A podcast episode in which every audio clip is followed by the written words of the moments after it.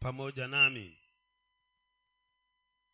Ni jambo la kupendeza wakati watu wa mungu wanapoketi pamoja kwa makusudi ya kumwinua na kumwadhimisha bwana wetu yesu kristo hivyo wewe umepata kutunukiwa fursa hii. Na mimi nami pia bwana ameniajalia ndiposa tuko hapa kwa wakati na kwa majira yanayostahili. Uhalisia ni kwamba hakuna gumu ambalo mungu wetu hawezi akalitenda napoangazia mafundisho yale ambayo tumekuwa nayo tangu asubuhi hakika ni udhihirisho ya kwamba tuna mungu mwenye uwezo tuna mungu anayetujali tuna mungu anayehusika tuna mungu ambaye mawazo yake kutuelekea sisi ni mawazo yaliyo mazuri. Hivyo haitajalisha mbii dunia inasema nini haitajalisha ni nini ambacho kinafanyika. Lakini kama wewe na mimi tutaweza kushikilia msimamo huu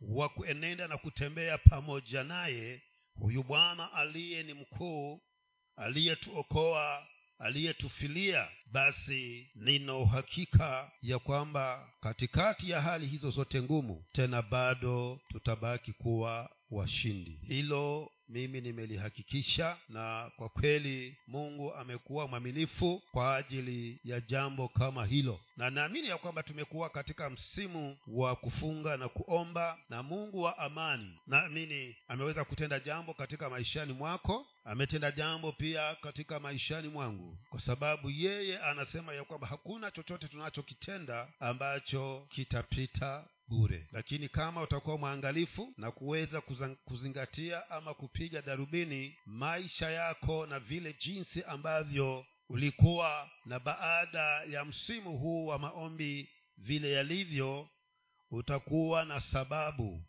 ya kusema ya kwamba haikuwa ni bure.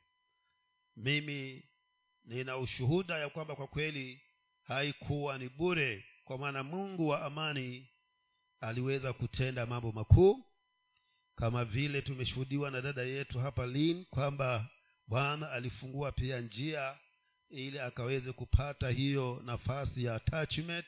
Wapendwa huwa si kazi rahisi kwa sababu twajua kenya vile ilivyo siku hizi.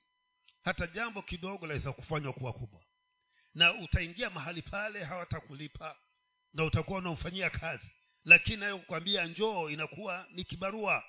Lakini mungu anapokutangulia mungu anapokuwa pamoja na wewe hakuna ambalo halitawezekana maishani mwako. Hata mimi nina ushuhuda tumekuwa na kambi kule mwazang'ombe tangu siku ya jumanne jumatano na alhamisi tukatoka ijumaa ijumaa asubuhi tupo tuliweza kuivunja hiyo kambi. Na bwana akanishangaza siku hiyo hiyo tu ya asubuhi. Tulipokuwa tunatoka ndugu mmoja akaniambia hebu nitumie fee structure ya abi. Sikuwa nayo na sikuwa nakumbuka. Lakini nilipokuja hapa kanisani kachakura nikaipata kampigia picha kampelekea sasa akaenda akaiangalia baadaye akanitumia meseji akasema ya kwamba basi hii fii ya tamu ijayo nitaishughulikia. Si ni mungu huyo wapendwa kwa hivyo ndio nasema hakuna chochote ambacho unakifanya kwa ajili ya mungu kiende bure.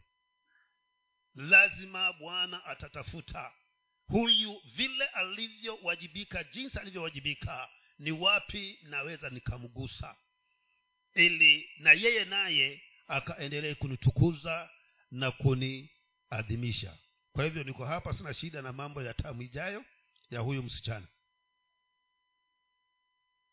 Kwa hivyo tumtumikie huyu bwana na tuendelee kujisalimisha kwake na kujipeana katika yale maagizo ambayo bwana ametuagiza nataka nizungumze mchana huu wa leo kuhusu a god of second chance. Mungu wa nafasi ya pili. Huyu mungu tunayemtumikia wapendwa ni mungu ambaye tamanio lake ni kwamba wewe na mimi tusitengwe naye kabisa. Kwa hivyo haijalishi ni mambo gani ambayo nitaweza kujikuta ndani yake lakini bado atabaki kuwa mungu ambaye kuna nafasi nyingine ya pili ambayo bwana huyu atanikirimia kunako nafasi ya pili ambayo mungu lazima ameweza kutenga kwa ajili yangu. Kwa hivyo yule mwimbaji akasema ya kwamba usifurahi ndugu yangu unaponiona kwamba nimeanguka. Kuna majira mungu atakuja fanini atakuja kuniinua. Kwa maana ni mungu wa nafasi ya pili. Na ndiyo maana niko hapa mchana wa leo kukutia moyo wewe mpendwa ya kwamba bado haujasaulika bado haujawekwa katika debe la takataka. Kwa maana huyu mungu tunaye muabudu ni mungu wa nafasi ya pili. Bibilia zetu katika kitabu cha ayubu. Kitabu cha ayubu mlango huo wa kwanza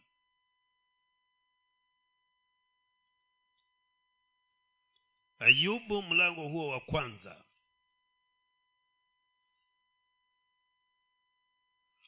Kwanzia mstari huo wa sita. Ilikuwa siku moja ambayo hao wana wa mungu walikwenda kujidhihirisha mbele za bwana. Shetani naye akaenda kati yao.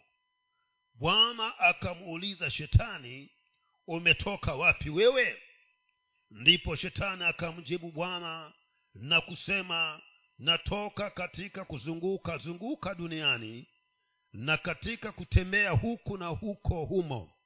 Kisha bwana akamuuliza shetani je umemwangalia huyo mtumishi wangu ayubu? Kwa kuwa hapana mmoja aliye kama yeye duniani mtu mkamilifu na mwelekevu mwenye kumcha mungu na kuepukana na uovu.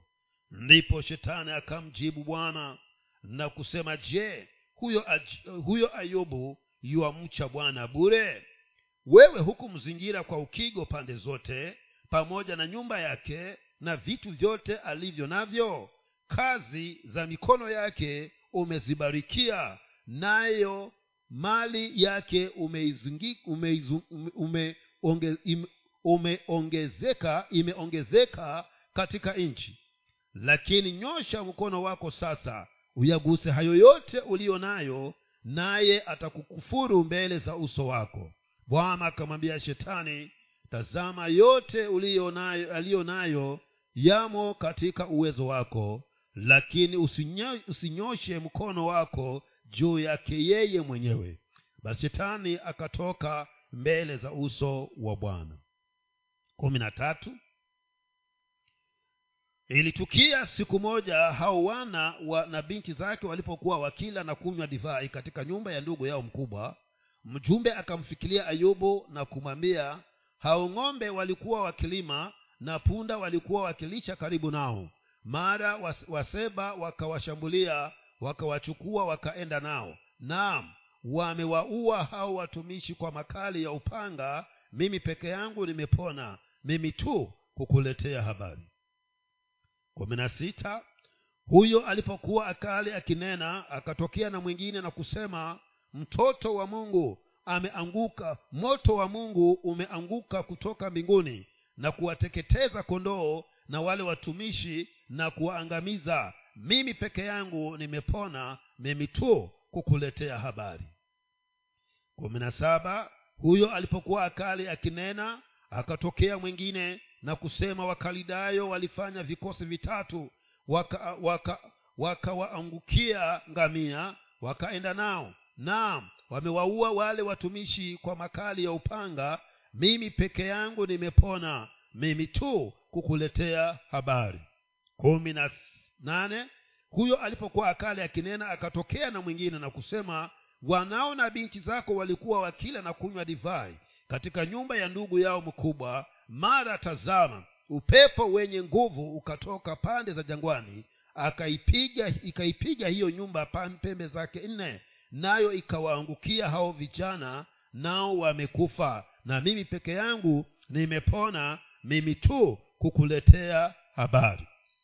Ishirini ndipo ayubu akainua ak, ndipo ayubu akainuka akalirarua joho lake kisha akanyoa kichwa chake na kuanguka chini na, kumsu, na kusujudia. Akasema mimi nalitoka tumboni mwa mama yangu ni, nili uchi nami nitarudi tena huko uchi vile vile. Bwana alitoa na bwana ametwaa jina la bwana na libarikiwe. Katika mambo hayo yote ayubu hakufanya dhambi wala hakumwazia mungu kwa upumbavu hadithi hii ni hadithi ambayo wengi sana tumekuwa tunaifahamu na kuielewa.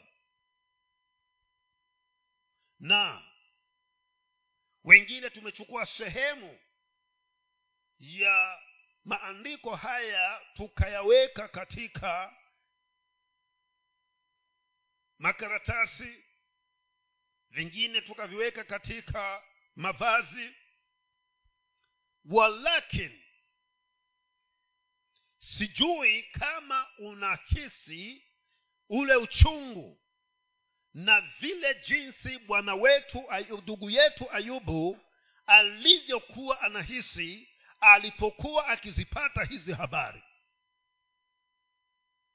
Na ukiangalia vizuri sana utaona ya kwamba hawa watoaji wa hizi habari walikuwa wamezipanga vizuri ya kwamba anamchukua hatua moja ya utukufu hadi hatua nyingine.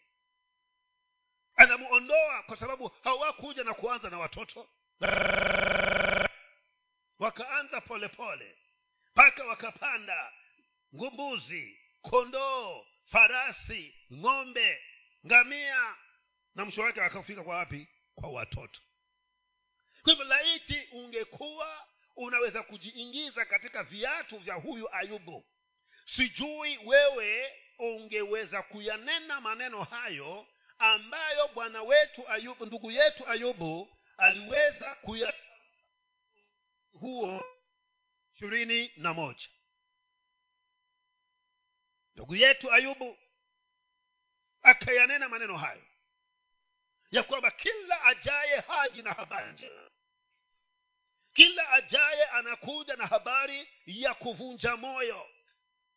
Lakini walipomaliza wale watoa habari ayubu akavua vazi lake akararua vazi lake akanyoa na maandiko yanatuambia ya kwamba mtu huyu akanena maneno haya kwamba nilitoka tumboni mwa mama yangu ni mauchi na nitarudi nikiwa kitupu.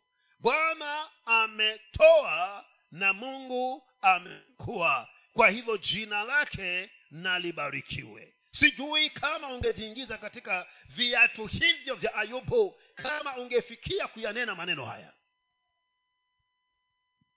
Sijui kama ungeweza kuyanena maneno haya mpendwa hata na mimi naona kwamba yangekuwa ni mazito sana. Kwa maana mioyo yetu wapendwa tumefika mahali pa kuona ya kwa kulalamika kwa mambo madogo madogo kwa mambo machache machache. Lakini sasa angalia jambo hili ambalo huyu mtu wa bwana limemfika. Lakini vivyo hivyo akajua ya kwamba na liwe liwalo. Muradhi nilikuja nikiwa uchi na nitarudi kwa mungu nikiwa uchi.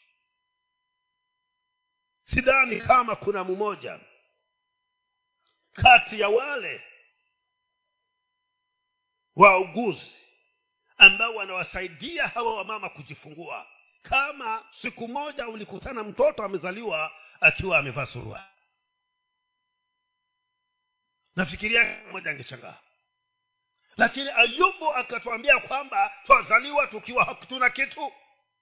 Kwa hivyo akasema ya kwamba nilikuja nikiwa sina kitu. Kwa hivyo kurudi kwa mungu nikiwa sina kitu kwangu mimi si tatizo. Kwa hivyo jina la bwana lifanini nini? Lihimidiwe. Lakini niko hapa kuambia ya kwamba imani ile aliyokuwa nayo ayubu ndiyo iliyomsaidia na kusimama na kumtegemea na kumtumainia mungu wakati mambo yale yote aliyoyafanyia kazi na kuyapata hapa duniani yamefanya nini? Yameondoka. Lakini kuna wengine huacha wokovu kwa sababu jambo fulani limeshani mwake. Moto tima zimetatiza. Moto ukachomba yake. Tayari latosha mtu huyo kufanya maamuzi ya kwamba kama mungu huyu ninaia kwa moyo wangu wote haweza kuzuia moto huu basi inaonekana sina haja ya kumfuata tena.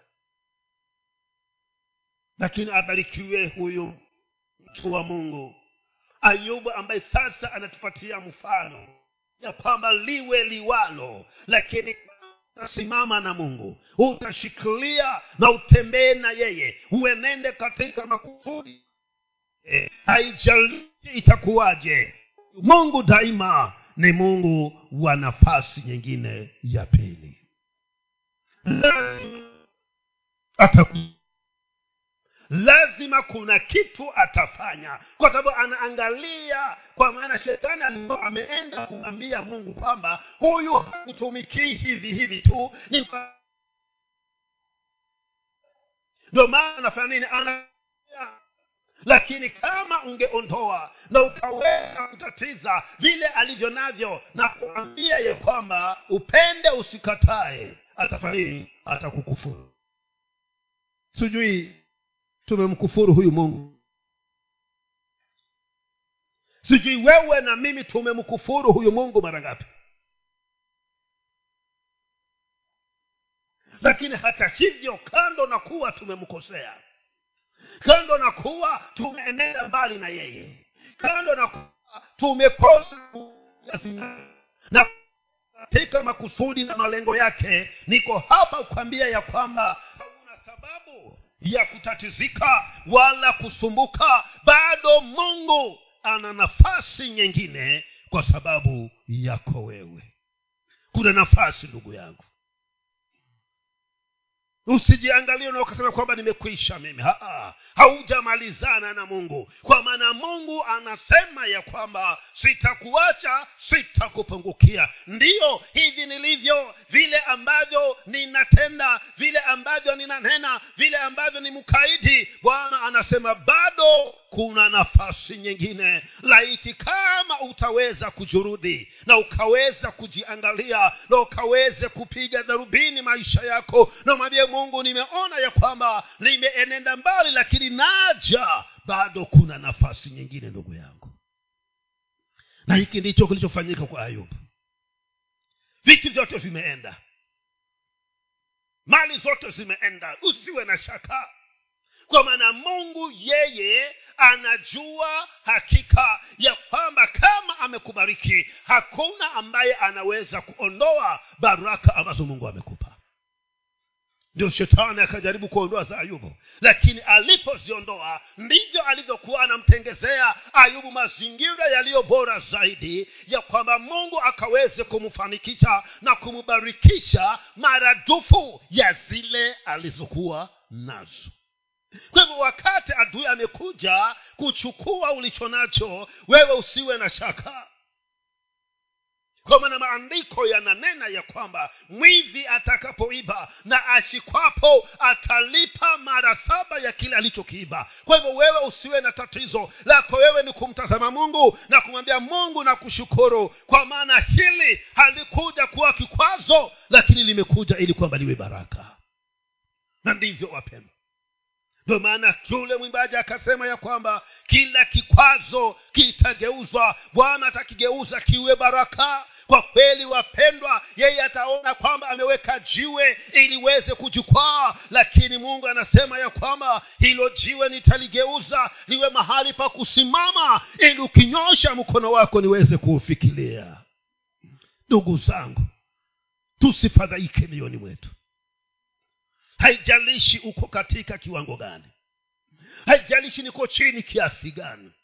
Haijalishi ninapomuomba sihisi kana kwamba kweli ninapenya. Haijalishi ni nini ambacho kinatendeka maishani mwangu. Niko hapa ukwambia ya kwamba mungu wetu ni mungu aliye wa nafasi ya pili wapendwa na kwa sababu ana nafasi ya pili usifadhaike ndugu yangu. Kwa sababu ana nafasi ya pili usivunjike moyo mpendwa. Acha simama mushikilie mungu mahali hapo hapo. Ni kweli watu wanakuambia ya kwamba unasema una mungu. Haya acha tumwone mungu. Wewe usiwajibu. Wewe endelea kumwambia bwana ninajua ya kwamba katikati ya dhoruba hii tena bado mungu uko pamoja na mimi bwana hatatuacha ndugu zako.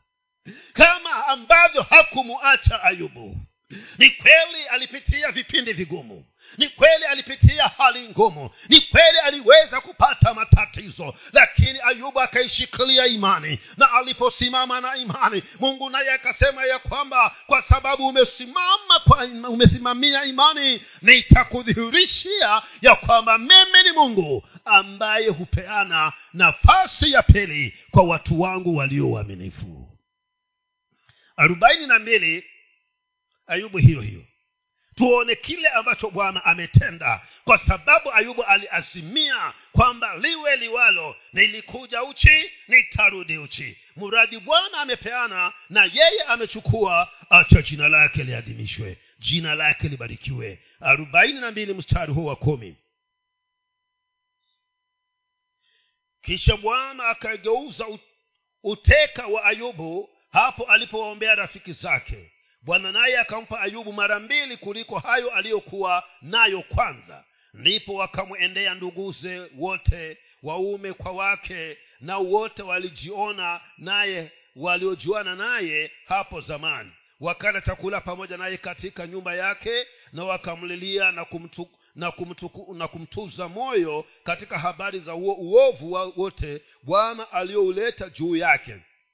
Kila mtu akampa kipande cha fedha na pete ya dhahabu kila mmoja. Basi hivyo bwana akaubarikia huo mwisho wa ayubu zaidi ya mwanzo wake. Naye alikuwa na kondoo kumi na nne elfu na ngamia elfu sita na njozi za ng'ombe elfu na punda wake elfu. Tena alikuwa na wana wa um, wana waume saba na binti watatu. Akamwita huyo wa kwanza jemima jina lake yemima na wa pili akamwita jina lake kesia na watatu akamwita jina lake kerihapuhu. Katika nchi hiyo yote hawakuwepo wanawake waliokuwa wazuri kama hao wana wa ayubu. Na baba yao akawapa urithi kati ya ndugu zao wana waume angalia. Shetani ameharibu vile alivyoviharibu lakini mungu hapa kwa sababu ni mungu wa nafasi ya pili anajitokeza kwa ayubu na anamubarikia mara mbili. Kila kilichoharibiwa na shetani aliweza kupeana mara mbili ya kile kilichoharibiwa isipokuwa watoto peke yake.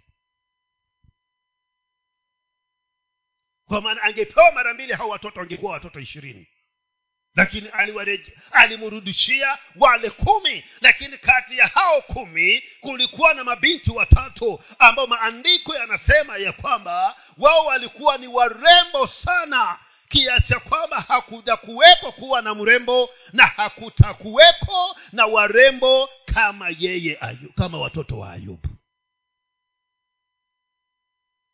kwa nasema nini? Nasema ya kwamba mahali ulipo ndugu usitatizike maeneo ambako uko mpendwa usifadhaike. Kwa maana ni kweli kuna majira bwana atakuja kukutoa na akuingize katika mahali pa juu kwa sababu bado ana nafasi nyingine ya pili kwa ajili yako. Ombi langu ni kwamba mpendwa nisivunjike moyo. Ni kweli huenda ikawa nimeteleza nimeanguka ni kweli huenda kwamba mambo hayaendi kama ninavyotamani. Ninapojisikiza nikana kwamba sijaokoka hilo si tatizo. Wewe yako simama katika hiyo imani kwa maana kuna wakati mwingine bwana atakuja kukuinua. Na utakapoinuliwa hata maadui watageuka kuwa marafiki. Wale rafiki za ayubu ndugu zake ayubu walipokutana naye wakati wa yale matatizo badala ya kumfariji walikuwa wanamhukumu wanamwambia ya kwamba alikosea mahali. Ndio maana yuko vile alivyo. Wapendwa hayo maneno ni lazima.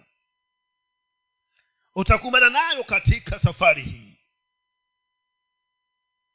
Utakutana nayo katika safari hii wapendwa lakini mradhi unajua msimamo wako na bwana si wakati wa kufedheheka si wakati wa kuvunjika moyo si wakati wa kukata tamaa. Sema ya kwamba ni kweli niko hivi lakini najua ya kwamba mungu ana nafasi nyingine ya pili ambayo atanijilia na anitoe mahali hapa aniweke mahali pa juu.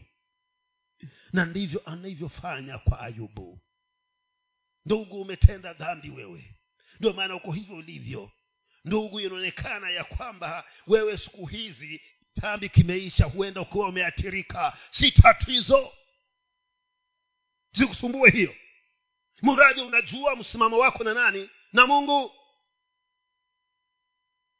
Kwa maana hata kama niko katika hali hiyo ya kuathirika hilo pia lisikusumbue. Kwa maana maandiko yanasema ya kwamba mimi ni jehova rafa mungu niliye mponyaji kama wakati ule wa kwanza niliteleza kuna nafasi ya pili ambayo mungu anaweza kunipatia afya na nikawa mzima tena mwenye afya iliyo nzuri. Kwa hivyo si wakati wa kujihurumia ni wakati wa kumwambia bwana niko hapa macho yangu ninakuangalia wewe. Mwangalie bwana mpendwa. Kwa maana ndiye mwanzilishi na ndiye mkamilishaji wa imani aliyoianzisha katika maishani mwako ukiangalia watu utaenda kujitia kitanzi. Ukisikiza maneno ya watu utaenda kujitia kitanzi mpendwa. Lakini ni ripoti ya nani utakayoisadiki? Ni ripoti ya mungu ripoti ya wanadamu? Ni ipi ambayo utaenda kuikubali? Ni ipi ambayo utaenda kuishikilia?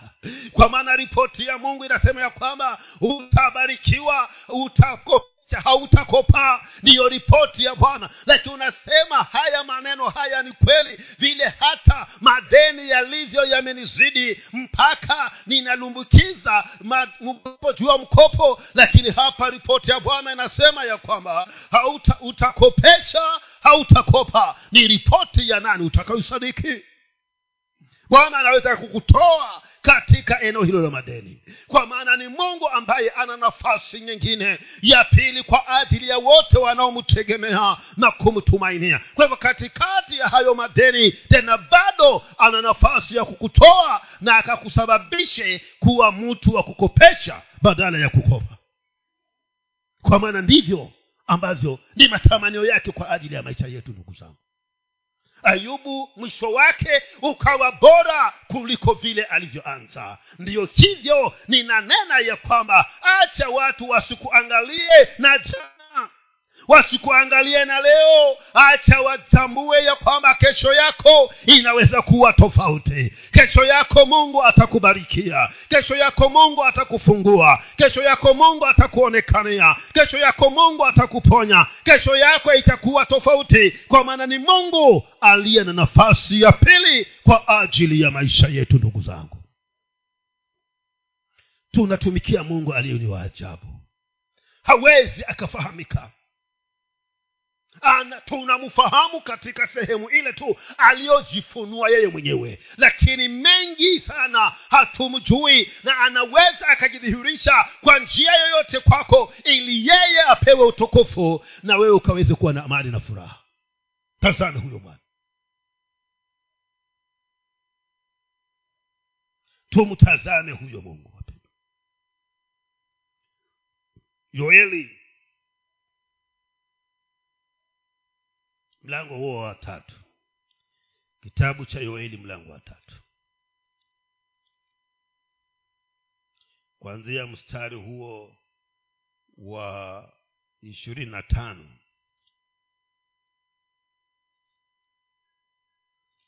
Kitabu cha yoeli mlango wa tatu mstari wa ishirini na tano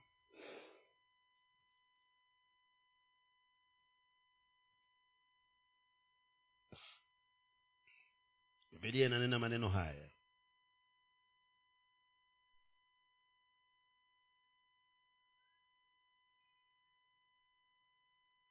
Yoeli mlango ni watatu mstari huo wa ishirini na tano.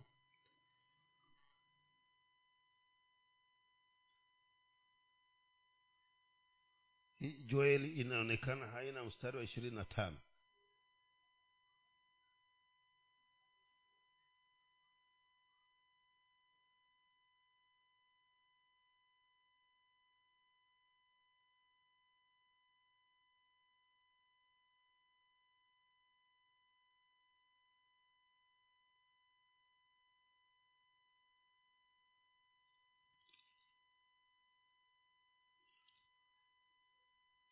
ache tuone hiyo wa pili. Nafikiria pengine ni wapili ndio nime e, ni wapili ishirini na tano. Okay hapa nami nimeandika wapili lakini macho ndio yanaleta shida. Joeli mlango wa pili mstari wa ishirini na tano. Nami nitawarudishia hiyo miaka iliyoliwa na nzige na parare na madumadu na tunutu jeshi langu kubwa nililolituma kati yenu. Nanyi mtakula chakula tele na kushiba na kulihimidi jina la bwana mungu wenu aliyewatendea mambo ya ajabu na watu wangu hawatatahayari kamwe. Nanyi mtajua ya kuwa mimi ni katikati ya israeli na ya kuwa mimi ndimi bwana mungu wenu wala hakuna mwingine na watu wangu hawatatahayari kamwe. Bwana anazungumza na wana wa israeli. Yoeli mbili ishirini na tatu mpaka ishirini na saba. Ananena na wana wa israeli ya kwamba nanyi mtajua ya kuwa mimi hebu weka hiyo ishirini na tano.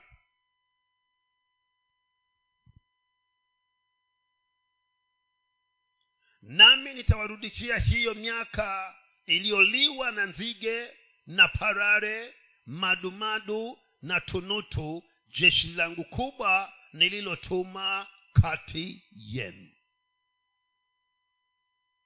waona huyu mungu vile anavyonena. Ya kwamba huyu mungu kuna kitu kilichokuwa wana waisraeli wamemtenda huyu bwana. Na ambacho hakikuwa kizuri ndiyo akafika mahali pa kukasirika na akasema ya kwamba licha ya vile nimekuwa mwema kwa watu hawa lakini wamekosa kutembea katika njia zangu. Kwa hivyo akatuma akina nane akatuma akina parare akatuma nzige akatuma madumadu akatuma jeshi lake likaenda likafagia vitu vyote walivyokuwa wamepanda wana wa israeli kwa sababu ya chuki na hasira ambayo mungu alikuwa nayo kwa ajili ya kile walichokuwa wamekitenda. Kwa hivyo watu wakapata shida. Watu wakatatizika kwa maana chakula hakuna. Watu wakasumbuka bwana akaangalia akasema watu wangu wanatatizika. Watu wangu wanapata shida kwa sababu ya makosa na njia zao potovu walizoziendea. Nami nikatuma jeshi langu kwenda kuharibu. Lakini mimi mungu nakumbuka ya kwamba ni mungu wa nafasi ya pili acha niwapatie nafasi nyingine. Ndio maana sema kwamba nami nitafani nitawarudishia. Wapendwa haijalishi ni nini ambacho kimevamia maisha yako ni nini kilichovamia biashara yako ni nini kilichovamia jamii yako ni nini ambacho kimevamia ndoa yako. Niko hapa kukwambia ya kwamba endelea kumtumaini ya bwana kwa maana mungu huyu ni wa fursa ya pili na kama ni wa nafasi ya pili alivyowajilia israeli atakujilia hata na wewe pia. Lazima atakuja. Mimi na hisi ya kwamba huyu mungu lazima atakuja. Kwa sababu ingawaje ameona ni afanye hivyo kwa wanaisraeli kwa sababu ya matatizo na makosa yao lakini huruma zake na rehema zake zikamwezesha zikamshawishi ya kwamba bwana ingawaje wamekukosea lakini usisahau kwamba we ni mungu wa nafasi ya pili. Hebu wape nafasi nyingine. Ndo akasema nitawarudishia kwa hivyo haijalishi nzige wamekula nini. Bwana anasema nitarudisha. Haijalishi parare wamekuja wakaleta shida gani katika maisha yako. Bwana anasema mradi ni mungu wa nafasi ya pili nitavirudisha vyote. Endelea kumtumainia ndugu. Tembea na yeye usimkosee tena. Jitenge kama kuna mahali ambapo ulikuwa umeenda kombo ndio maana ukaenda mbali. Hebu sasa ndio maana bwana akakuweka mbali na yeye. Hebu tubia kama alivyowambia kwamba sasa iteni nini? So, saumu tangazeni saumu mukaweze kutubu. Na alipokuwa wametubu ndio nasema kwamba sasa nitawarudishia. Kwa maana mimi ni mungu wa nafasi nyingine ya pili usijiangalie na ukasema ya kwamba basi nimekwisha haujaisha kama nitafanya njia zangu sawa na bwana kama nitafanya njia zangu ziwe salama na mungu ninashawishika ndani ya moyo wangu. Atanitoa katika mahali pale pa matope. Atanitoa katika lile shimo la uharibifu. Atanitoa mahali pale pa aibu. Atanitoa mahali pale ambapo panakuwa pananiumiza. Aniweke mahali palipo salama. Ndipo daudi anakiri ya kwamba nalimungojea bwana kwa subira. Na akaniinamia. Na akasikia sauti yangu akanitoa katika shimo la uharibifu akaniweka katika mwamba. Akazithibitisha miguu yangu katika mwamba. Na watu wataona na watamsifu bwana. Kwa nini? Kwa sababu ni mungu wa nafasi nyingine ya pili ndugu zangu. Lazima liwe liwalo. Lakini mimi ninashawishika ya kwamba nisipomwondokea huyu bwana na nitembee pamoja na yeye katika maumivu yangu. Nitembee pamoja na yeye katika kulala kwangu njaa. Nitembee pamoja na yeye katika hali ngumu ninayopitia. Bado nitembee pamoja na yeye. Atanikumbuka kwa maana kuna nafasi nyingine ya pili ndani ya moyo wake ambayo ameiweka kwa ajili yangu mimi. Na ndivyo atakavyofanya hata kwako pia. Luka mlango wa kumi na tatu luka mlango wa kumi na tatu luka mtakatifu mlango wa kumi na tatu mstari wa sita hapo mpaka wa tisa.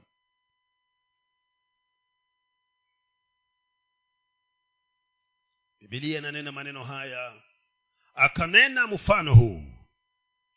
Mtu mmoja alikuwa na mtini ameupanda katika shamba lake la mzabibu akaenda akatafuta matunda juu yake asipate.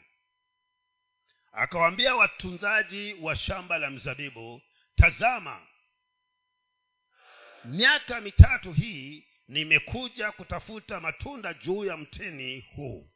Nisipate kitu.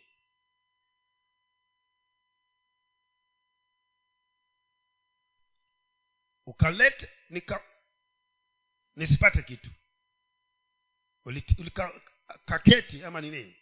Mm-hmm. nisipate kitu.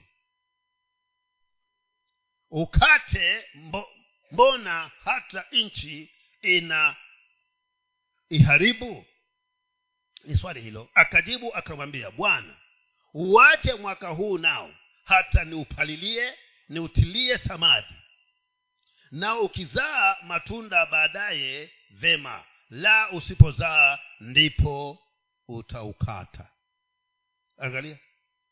Huyu jamaa alikuwa amemalizana na lakini bado kuna nafasi nyingine ambayo mwitini ulipewa kwa sababu mungu wetu anajua ya kwamba sisi ni wanadamu. Wakati mwingine tunaweza tukaanguka lakini kwa sababu yeye ni mwenye rehema akitupatia nafasi ya pili tutainuka na tutakuwa wa faida kwake. Ndo hawa wakasema ya kwamba bwana uache. Na kwa sababu ni nafasi ni mungu ana nafasi ya pili hakusema nimeamuru ukate ukateni. Akasema hapana kama mumesema niuache haya tutaupatia fursa nyingine. Na ndivyo ilivyo na sisi pia. Mungu anavyotutazama. Anajua ya kwamba tudhaifu.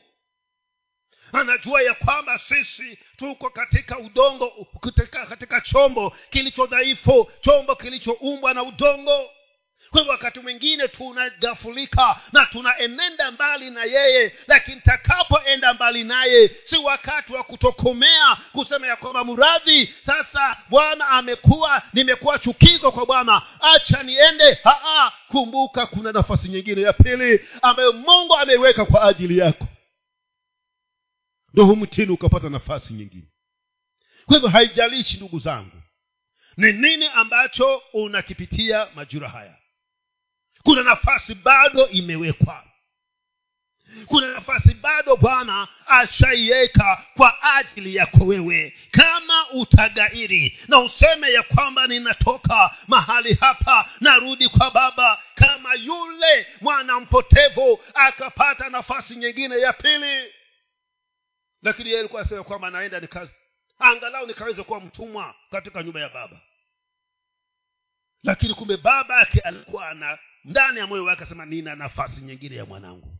Kama ataweza kugairi na arudi nitampatia fursa nyingine ya kuwa mwana katika hii nyumba. Ndivyo ilivyo na sisi pia ndugu zangu na huyu mungu. Kwa hivyo niko hapa kukwambia ya kwamba usiwe na wasiwasi na kwa maana nimekwambia usiwe na wasiwasi pia na kuonya ya kwamba usifanye yasiyompendeza bwana kwa sababu hata kuna nafasi ya pili. Wewe simama katika hiyo imani basi kama mambo yatakuja huko mbele ya kutoe kidogo kwa sababu yamekuwa mazito mungu atafanya nini? Atakurejesha kwa sababu na nafasi nyingine ya pili. Kama nzige wamekuja wakakula bwana atarudisha vilivyoliwa na nini? Na nzige na madumadu. Kwa maana kuna nafasi nyingine ambayo ameitenga kwa sababu yako na kwa sababu yangu mimi. Sijui kama unajiangaliaje. Lakini kwa hapa kuambia ya kwamba wapendwa kuna vitu tulivyokuwa tukivitenda kanisa. Na tumeviondokea. Lakini bwana anaenda kuturudisha. Katika vitu hivyo mungu anaenda kuvirejesha. Kwa maana anatupatia nafasi nyingine ya pili. Kuna mahali ambapo tumepaondoka ambapo ndipo mpiga moyo wa bwana. Mathayo ishirini na nane mstari ule wa kumi na nane mpaka ishirini. Hapo tumepaondokea na tulikuwa na bidii na juhudi sana katika ushirika huu lakini bwana anasema ya kwamba naenda kuwapatia nafasi nyingine ya pili. Tumeondokea pale anaposema ya kwamba nimepewa mamlaka juu mbinguni na hata chini duniani. Sasa enendeni kwa mataifa mukawafanye kuwa wanafunzi wangu tulikuwa na bidii sana. Lakini tumepaondokea lakini bwana anaturejesha tena. Kwa maana anajua ya kwamba tutakapoamua kurudi mahali hapo ndipo yale yaliyoliwa na tunutu mparare na madumadu na nzige atarejesha kama tutainuka na tuingie na tukubali fursa hii ya pili ambayo mungu anaenda kutupatia. Wapendwa hatukuja hatukuitwa kukaa tumeitwa kufanya nini? Kuhubiri. Tumeitwa kuwafanya wataifa kuwa wanafunzi wa yesu kristo. Nakumbuka zile nyakati ambazo tungezunguka na kila mama kebeza. Wakati huo alikuwa haitwa mama kebeza. Alikuwa anaitwa masi. Hata alikuwa bado ni kijana ti na kena madam madam hope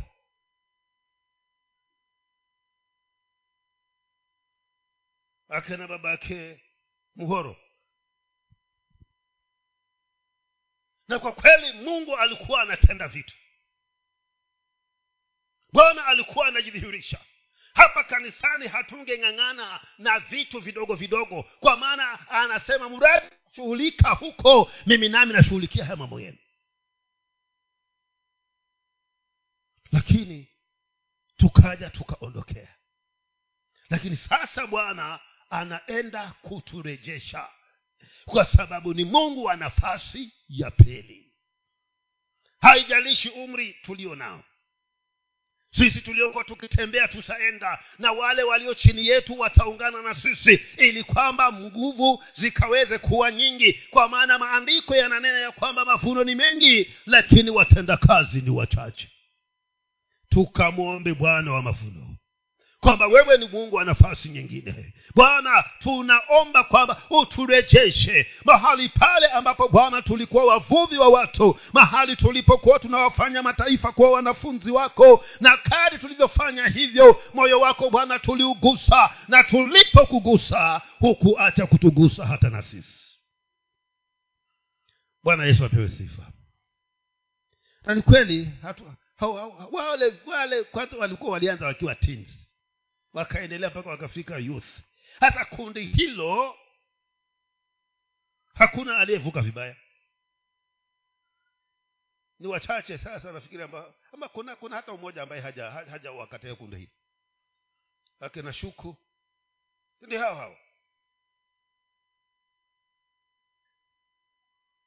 Hakuna ambaye alivuka vibaya kwa sababu mungu unapomshughulikia yeye naye anafanya nini? Anakushughulikia. Ndio maana nasema kwamba ni mungu wa nafasi nyingine mpendwa kwa hivyo kama ingekuwa kama ilikuwa vilishindikana nzige walikuja parare wakaja madumadu wakala niko hapa kuambia kwamba haujachelewa bado kuna nafasi nyingine ndugu yangu ya kulieneza hili neno la bwana. Na kari unavyoenenda bwana akasema nitakuwa pamoja nawe. Kwa hivyo haujachelewa. Mungu ana fursa nyingine. Kwa sababu yako na kwa ajili yangu mimi. Ndio maana ninatangaza ya kwamba kilicholiwa na parare madumadu nzige na tunutu lazima vitarudi. Kwa maana hilo ndilo tamanio la mungu wetu wapendwa. Ndio shauku ya mungu kwamba ahakikishe ya kwamba huo uungu tunauishi hapa ndio tukifika kule mbinguni ni kwenda kuuendeleza. Sijui ni nini ambacho adui amechukua kutokana kwako lakini nataka nikuhakikishie kwamba kinaenda kurudishwa. Bwana anaenda kurejesha. Bwana anaenda kutoa nafasi nyingine. Na nafasi hii haitakuwa kama vile ilivyokuwa ya kwanza. Kwa maana kwa ayubu kama alikuwa na ngamia mia tano alipewa mara ya pili ngamia elfu moja. Mara mbili marudufu ya kile ambacho adui amechukua kwa hivyo ninajivunia wapendwa ya kwamba kumbe bado sijapoteza. Kuna nafasi nyingine ambayo baba wangu wa mbinguni ameweka ili yeye atukuzwe na mimi furaha yangu iweze kuwa timilifu. Naomba tusimame